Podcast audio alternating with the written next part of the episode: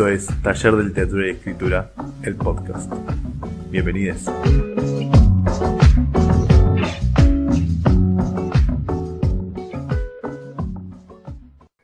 Bueno, bienvenidos. Esto es Taller de Literatura y Escritura. El podcast. Esta vez eh, con una voz averiada. Eh, nada, no pasa nada. Eh, por, por, suerte, como, como tuvimos, digamos, todo, fue todo no fue planificado.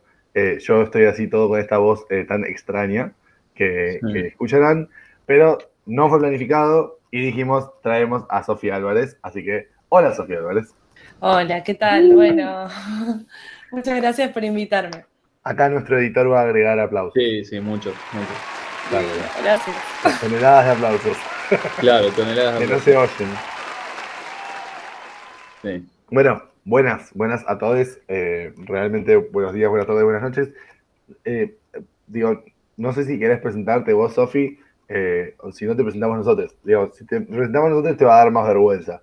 Si no te bueno, vos. dale, mejor entonces. eh, bueno, ¿quién soy yo? Básicamente, eh, soy una música eh, de Buenos Aires, Argentina. Eh, me dedico sobre todo al, mundo de la canción y a su vez eh, tengo como otro, otro lado, digamos, otro eje así que me atraviesa la vida, que es bueno, la literatura, las palabras en general eh, y, una, y un costado docente que, como comentamos un poco tras bambalinas, eh, es algo que, de lo cual no podemos dejar de hablar tampoco. Así que intento combinar un poco esas dos cosas siempre que puedo. Bien, gran resumen, gran resumen. Eh, bueno, a nosotros en este momento tal vez nos estén escuchando en Spotify este podcast mismo, también la pueden escuchar a Sofi. Cuando termine el podcast, se pueden poner a escuchar a Sofi, que tiene dos tremendos. Ah, dije que no iba a hablar de vos para no darte vergüenza, y acá estoy hablando de vos. No, no, pero vale la pena, por favor. Eh, por favor, eh, por favor. Si, si, quieren escucharla, realmente recomendadísimo. Y si están escuchando esto en YouTube, suscríbanse también al canal de Sofi. Ahí que también. le cuesta un poco el marketing, así que aprovechamos y hacemos nosotros el marketing. Bueno, che, muchas gracias. la estructura de marketing la, la alquilamos para, para, eventos infantiles y para eh, artistas que no, no tengan a, a, Tincho como, como community manager. eh, así que, bueno, nada, eso. Eh, hoy, porque obviamente eh, si trajimos, si, si, si, le invitamos a Sofía acá a charlar con nosotros, no podíamos dejar de usar todo lo que ella sabe, una de las cosas que ella tanto sabe, que es la música y en particular, no sé si Tincho, si querés tomar y, y, profundizar sobre este tema que es la prosodia. Sí, sí, bueno, nada, la prosodia, para quien no sepa, es un poco el, el estudio de cómo suenan las cosas. Lo voy a decir así mal y pronto como para... para... Como para que Sofi nos corrija después. Claro, no, y además porque nada, porque no quiero entrar en definiciones de, de manual o de libro, pero básicamente eh, dentro de la poesía siempre fue como un estudio de, de, bueno, qué acentuación usar, qué decir abusar, cómo suenan las palabras, qué, cómo, qué cadencia, qué ritmo, qué métrica, bla, ¿no? Digamos que está como un poco vieja, digamos, la prosodia poética, por decirlo así, o quedó vieja, o no hay tanta gente haciéndolo, o como hablamos también, como dijo Sofi, tras bambalinas, eh, no se le da tanta visibilidad, ¿no? Es un tema que le importa a poca gente, quizás a nosotros acá y nadie más, eh, pero es un tema que le importa. Tres personas. Claro, pero siempre, siempre termina pasando, no sé si a vos te pasa, Sofi, pero con hockey siempre terminamos hablando de lo importante de la lectura, de lo importante de, de, de leer en voz alta, ¿no? Y, y, de la parte sonora y musical que tiene, ¿no? También. La literatura. O... Sí, sí yo siento que, que, a veces el, el universo de, del sentido, ¿no? En la poesía y en, y en otros formas de, de lo, del discurso, eh, suele estar como bastante asociado al, al mundo del contenido, ¿no? Uh -huh. O sea, como concretamente a cuál es el texto, si es un texto. Eh, pero es verdad que, como vos decís, eh, Tincho, que, que capaz se olvida un poco que la sonoridad, me parece a mí, también hace sentido, ¿no? Y, y, también puede trastornar absolutamente una lectura, trastornar no en el sentido, bueno, se entiende. En ¿no? todos los sentidos. En todos los sentidos, sí, sí, sí. Eh, una lectura, una, una escucha. Digo, eh, eso es tan, puede ser tan significativo como eh, el, universo del significado, ¿no? Que, al cual habitualmente asociamos el sentido, ¿no? El, sentido del poema en este caso. Eh, pero es verdad que, se- que- que está un poco olvidado, relegado esa cuestión, me parece a mí. Sí, creo que por lo menos desde nuestra parte en, taller también ver quizás con que mucho tiempo, bueno, seguramente tiene que ver con que Tincho viene del campo del teatro y eso es demasiado importante en ese ámbito, eh, pero además creo que hay algo de, haber participado, de haber armado eventos de poesía y eso que creo que siempre se nos hizo muy, muy evidente la importancia, ¿no? Digo, hay, un, más allá de, de un montón de cuestiones de nervios, etcétera, al subirse y exponerse, que bueno, que es toda una mitad muy importante de eso. También creo que, que la parte de, de, cómo decir los poemas, eh, y, y acá voy a hacer un, primer paréntesis, que es los poemas y la narrativa, ¿no? Digo, creo que la narración eh, de, de textos eh, literarios, de cuentos, también es muy importante en la prosodia. Pero bueno, quizás eso está, ya es el paréntesis del paréntesis, ¿no? Ya me hace mucho. En principio en el poema es evidente. Cuando uno va a un evento es evidente el sentido que se le da a una lectura y los sentidos que se le pueden dar a una lectura desde la prosodia. Tal cual. Y, siento que hay como, acá capaz se, me abre una pregunta a mí eh, para pensar, que es, eh, ¿en qué medida esa prosodia puede ser un rasgo estilístico de autor, digamos? O sea, como de, bueno, che, yo soy, porque a veces armamos personajes, ¿no? A la hora de interpretar poemas y decimos, bueno, yo Sí, tengo obvio, esta obvio. manera, ¿no? Yo tengo esta manera. Y entonces, medio que cual- más o menos que todos mis poemas los voy a leer desde acá. Eh, mientras que hay otras eh, personas que optan por transformarse o por ir a, a- a jugar eh, en función de lo que cada poema trae, ¿no? Y siento que eso también es como una... Nada, las dos cosas tienen sus, sus potencias, no, no, es que estoy diciendo que, bueno, hay que hacerlo siempre así o siempre así, pero es cierto que hay una cuestión de, en, el tono y en, el modo de decir que a veces es rasgo de autor y a veces es no, y a veces es eh, el poema me llevó hasta acá, ¿no? Sería interesante, me, me parece muy interesante como pregunta porque aparte ahí entra, bueno, también entra todas las cuestiones eh, textuales, ¿no? Todas las pistas textuales, las comas, to- todo lo, todo lo, lo, lo menos prosodia quizás que uno eh, piensa de alguna forma, ¿no? Todo lo, lo más textual propiamente dicho, el punto, dos puntos, punto y coma, ¿no? Que, monstruo al que- del que no hablamos, el punto y coma. Ujú. Eh, pero todas esas partes eh, cómo influyen en, esa, en ese ir a buscar el, el tono del poema, ¿no? Que creo que es, de hecho creo que es de lo menos, ¿no? Creo que, que muchas veces leemos los poemas como nosotros, como nosotros los leemos, ¿no? O sea, vamos con lo nuestro y se lo ponemos al poema. Es, bueno, no sé, yo no lo he visto mucho de, de, de ir a buscar el poema que es, incluyéndome, ¿eh? o al poema de cuento, qué es lo que me da eh, como, como, como pistas prosódicas para, para interpretarlo, digamos. Yo siempre escuché más esto que decís vos, Sofía, del personaje, me parece.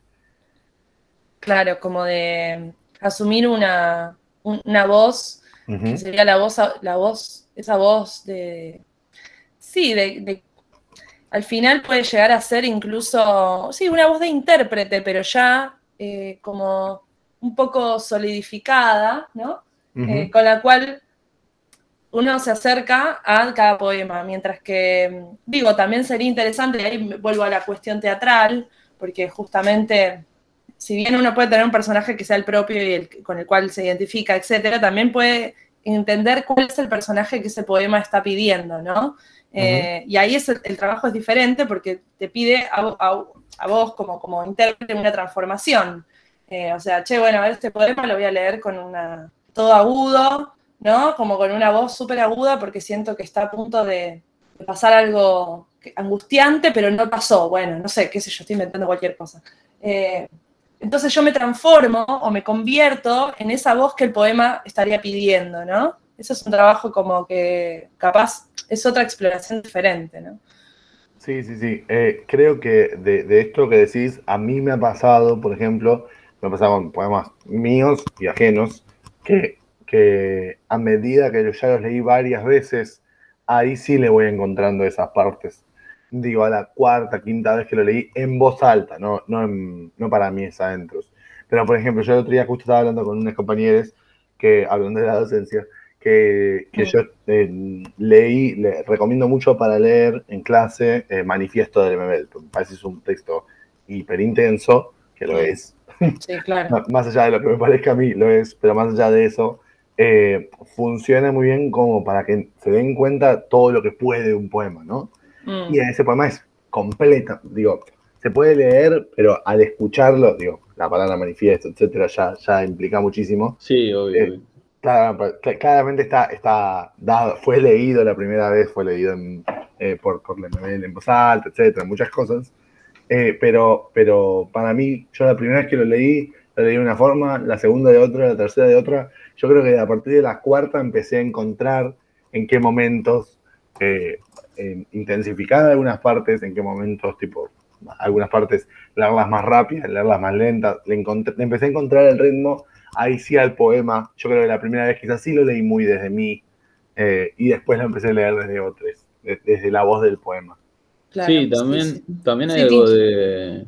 También hay algo de, como decía Sofía, un poco de las búsquedas también, ¿no? Quizás hay gente que no tiene ningún tipo de interés en leer particularmente los poemas de, de diferentes formas y está bien, digo, también, ¿no? Es como hay, muchas cuestiones que influyen en esa, en esa sonoridad también, ¿no? A veces te lo pide el poema, a veces también, no sé, por ejemplo, también, qué sé yo, hasta el 70 la forma de leer poesía o de leer cualquier texto en general era declamar, entonces, ¿no? Es como, eh, y después fue como, no, che, a la mierda esto, entonces es como que estamos eh, más a, la, a, la, nuestra, ¿no? Un poco también.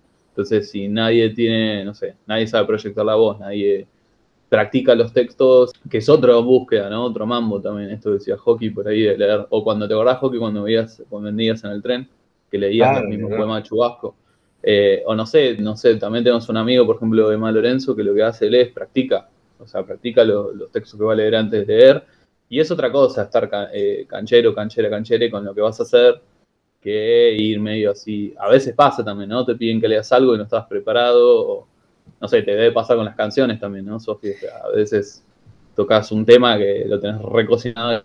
Para, ¿Hasta dónde practico, no? Porque obviamente que siempre está bueno tener, tener desde dónde, pero también a veces se puede, puede pasar que se convierta en esa práctica, ¿no? En, eh, si, es, si es muy obsesiva, eh, en una especie de de, cárcel, ¿no? De la cual después no puedo salir. O sea, eh, eh, establecí una serie de maneras de hacerlo y después, eh, no importa el contexto, no importa si estoy en un recital de poesía, si estoy en el tren o si estoy leyéndoselo a mi mamá en mi casa, voy a ir al mismo lugar, ¿no? Porque es el que es el que armé. Es como, ah, no me voy a mover de acá ni. No importa de qué se trate la situación en la que estoy leyendo eso, ¿no? Y ahí es una, eh, puede convertirse, me parece, quizás en, una en, una, en una prisión, decía, eso de, bueno, no puedo salir de, este esquema que me armé. Eh, por el contrario, la improvisación pura me parece a mí que también tiene sus, riesgos, porque si yo no, no profundicé en un modo, no tomé decisiones y las estoy tomando todas en el momento, bueno, puedo salir eh, increíblemente bien parada o puedo salir muy mal parada, ¿no? Según el, mood del, día. no, obvio, obvio, hay un montón de factores. Y también creo que, perdón, eh, un comentario más, también creo que depende del poema, ¿no? Hay poemas que te, dejan mucho más ese espacio para, poder improvisarle la lectura y hay poemas que, no te lo dejan. Claro, tal cual. Sí, hay poemas que, por, ejemplo, los, los, poemas que tienen complejidades, siento eh, complejidades de corte de verso, complejidades sintácticas también, ¿no? A veces no es fácil encararlo así como, bueno, listo, entro y, voy viendo. porque decís, ay, acá te cerraba, no, no cerraba esta idea, seguía, bueno, ¿no? Todas esas cosas que influyen obviamente en el tono y en la, en la, en la prosodia. No, sí, obvio, y también, también hay poemas que son casi legibles, o sea, hay poemas que son para ser leídos directamente, ah, o textos, ¿no? Hay textos que son muy... Em, pero también eso que vos decías, Sofi, también, a ver, y también de vuelta, como decía, con las búsquedas.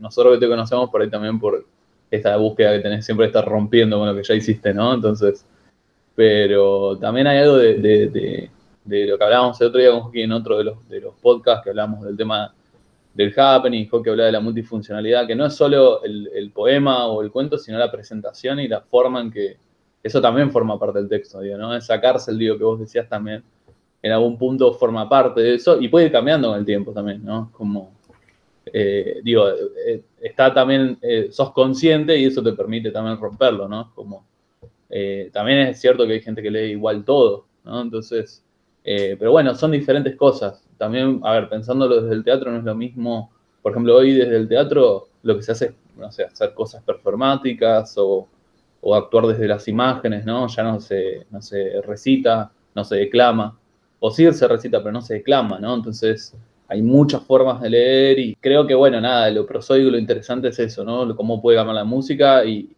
también es esto de escuchar a veces, ¿no? Tus textos en la, voz de otra persona también lo puedes revitalizar, ¿no? Absolutamente. Eso otra cosa. O las canciones, bueno, también, ¿por qué no? Ni hablar.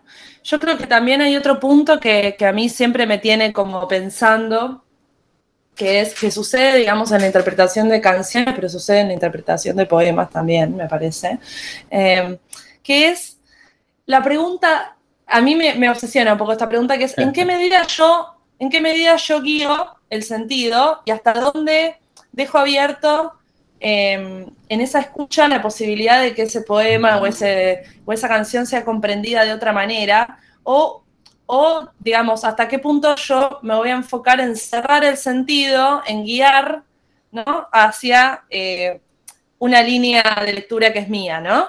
Eh, en ese sentido, digo, si yo canto una canción triste eh, llorando, por ejemplo, la canto llorando, es como que te estoy diciendo, bueno, ya casi, digamos, no hay manera de que vos te parezca que es triste, pero que al final no, es para llorar. triste, pero en realidad es otro tipo de la emotividad que no es exactamente tristeza. Eh, qué sé yo, o capaz que te parece irónica. Eh, y no, si yo la canto llorando, es como que ya te estoy diciendo, mira, tenés que llorar conmigo, ¿no? O sea, esta, este, esta cosa que te estoy diciendo es triste. Entonces yo le estoy imprimiendo en algún punto una lectura mía imponiéndola al resto, ¿no? A, quien, me escuche. Y mm. hasta dónde eso eh, potencia sentido y hasta dónde lo saca, ¿no? Eh, yo me vuelvo muy loca con esa idea y tengo momentos en donde quiero cantar todo neutro. Eh, claro, y no, y, que cada cual escuche lo que quiera, ¿viste? Como, una cosa de, de, lavarme totalmente las manos, como si pudiera, eh, y por otro lado, a veces tengo momentos en donde quiero decirte todo lo que, todo lo que me está pasando con el poema, con la voz y con el timbre, y, con, y bueno, ya está, o vas conmigo, o me seguís, o no me seguís, ¿no? Es, mm. una, es un tema muy, a mí me, no sé, voy, estoy en vaivén con ese, con ese debate, digamos. Es que creo que ahí, ahí lo diste pero claro que es, digo, leer todo neutro no es neutralidad. Digo, ese es otro tema, ¿no? Es Porque neutro, neutro es ponerle el tono ese, digamos, ¿no? Y hay algo que, digo, esto que decía Tincho de gente que tiene todo igual, ¿no? Me imagino esa, esa bueno, no sé, yo, yo nombramos muchas veces, van a parecer que, van, a creer que tenemos algo, algo en contra de ellos, pero los de, bueno, sí, tenemos algo en contra de ellos, los de APOA, ¿no? Esta cosa de Asociación de Poetas Argentinos, que, viste, esta cosa de subirse al estrado poner el poema y leerlo todo así, y abriendo mucho la boca necesariamente.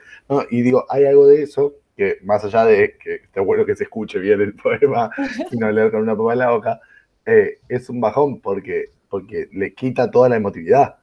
Digo, no es que le permite ser cualquier emotividad, se la quita.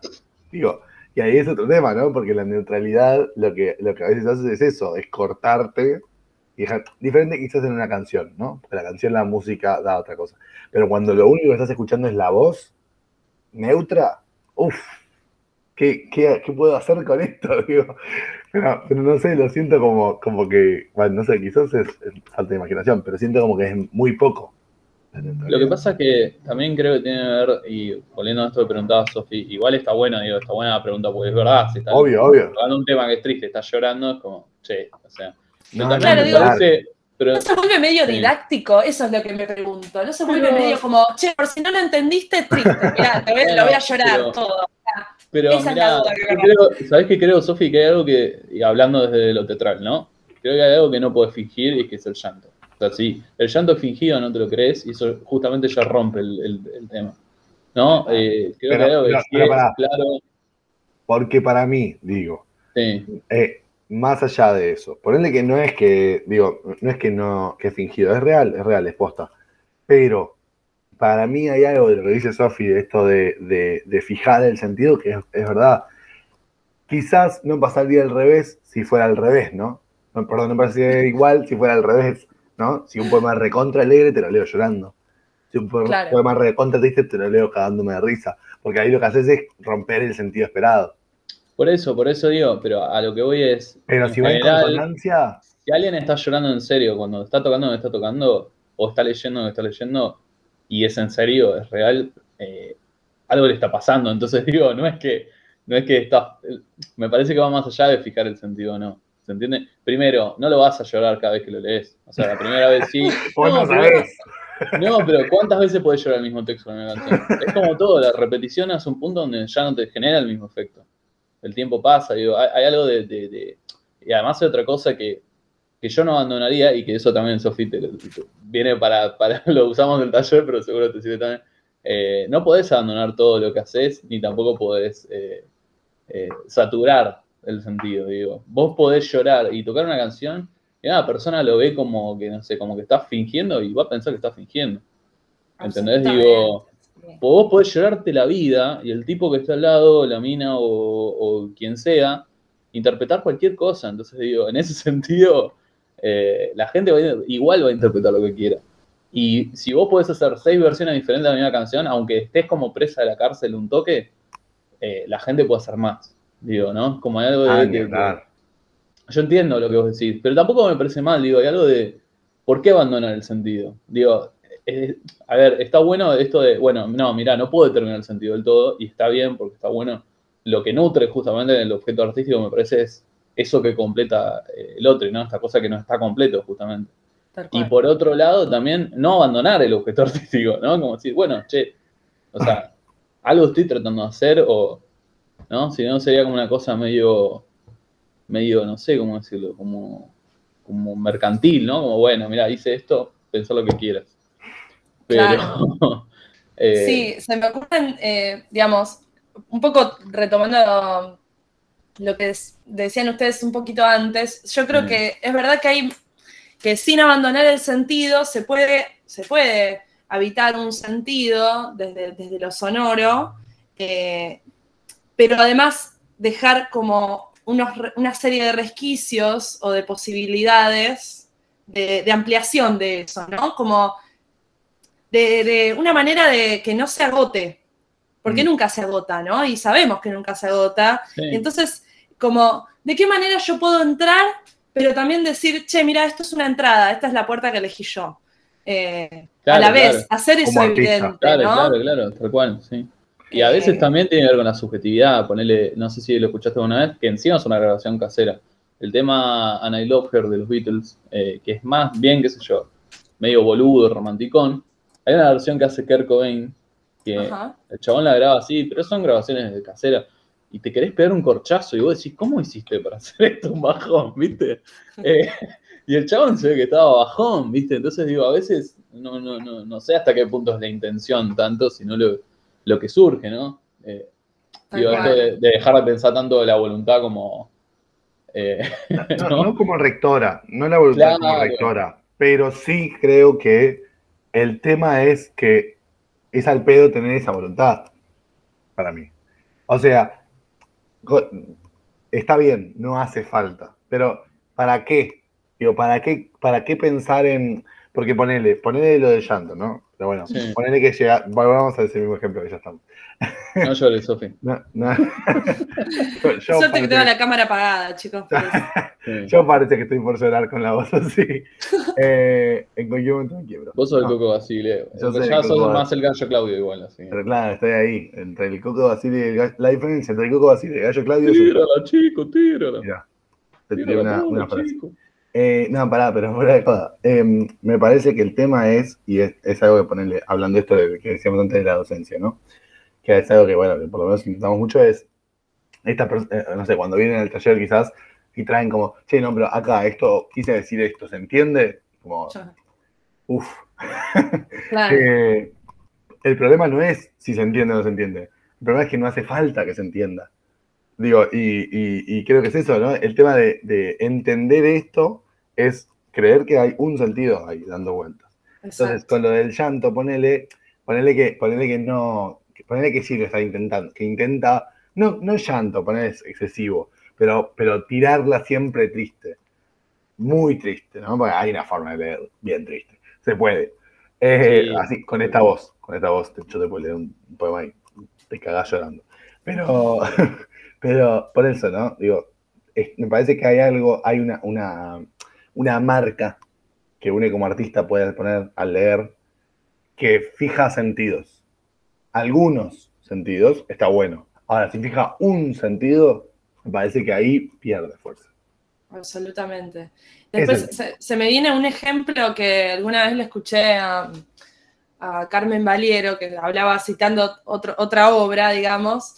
La versión de- que a mí me hizo reír bastante, la versión de Mercedes Sosa de Duerme Negrito, que es una, ya da igual la canción es polémica por donde la mires, pero el, em, la- es una canción como de cuna, eh, ¿no? La, la intención es que ese, ese negrito se duerma. Eh, y Mercedes Sosa la canta como canta Mercedes Sosa, ¿viste? Que es como con la voz colmadísima de energía. Eh, parece que está cantando siempre en un, en un estadio lleno con su, con su bombo, eh, a full, ¿viste? Decís, te, ¿viste? Te, te- atraviesa la voz de Mercedes, pero en ese tema genera un efecto muy extraño, porque estamos en una canción de cuna y cuando irrumpe la voz de ella, claramente el negrito se despierta y se empieza a llorar, porque decís, no, qué poco delicado, como entró a la habitación a, gritarle al pibe, o sea, es rarísimo lo que pasa, ¿no? Lo que pasa es que, ponele, ah, es como la del Inca. del tío. Pero más allá de eso, eh, me parece que ahí entras en otro, en otro tema, que es, y ahora lo estaba pensando, que es que ahí entras en el tema del cover. O como habla- hicimos un capítulo de adaptaciones. Me parece que cuando entras en un cover, para decirlo de una forma muy mm, fea, ¿no? Pero una adaptación, ponele, vos, vos cantas una canción de otra persona, o lees un poema de una otra persona, o haces películas o un libro de otra persona, me parece que ahí está bueno que entre alguna posibilidad de diferencia, porque la voz la va a tener que poner igual.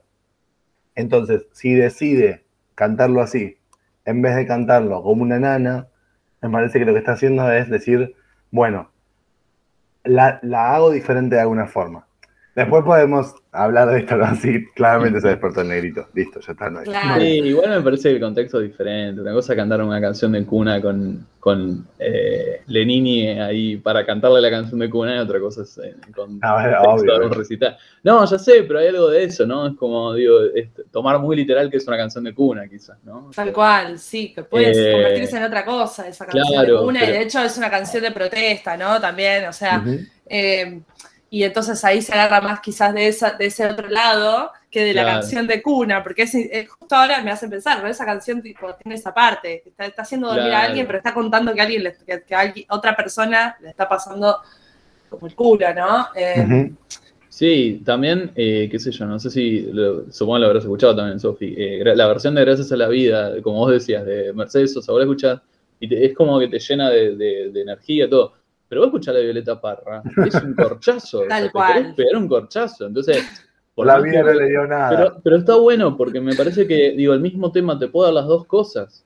absolutamente. No, bueno, o sea- con la poesía pasa exactamente lo mismo. Obvio, ¿no? obvio, obvio. Eh, Eh, No es lo mismo, la- siempre lo hablamos con Joaquín, no es lo mismo escuchar a Pizarnik, aunque esté, le- porque el único audio que hay es este de ella leyendo, escrito en un ictógrafo de Arturo Carrera, eh, que no es un poema de ella, pero vos la escuchás leer, y si los poemas de ella son oscuros, con la voz de ella, o sea, porque es automático, ¿viste? La escuchás y empezás a, repensar o a reescuchar los poemas, ¿no? Entonces es como, y se vuelve, pero turbina mal, o sea, mucho más oscuro, ¿no? Eh, si ya los poemas parecen y después, qué sé yo, descubrís otro tipo de poesía que ya, también llega un punto donde ya no te es tan violento, pero lo es, y con la voz de ella más, ¿no? Entonces eh, hay algo ahí de...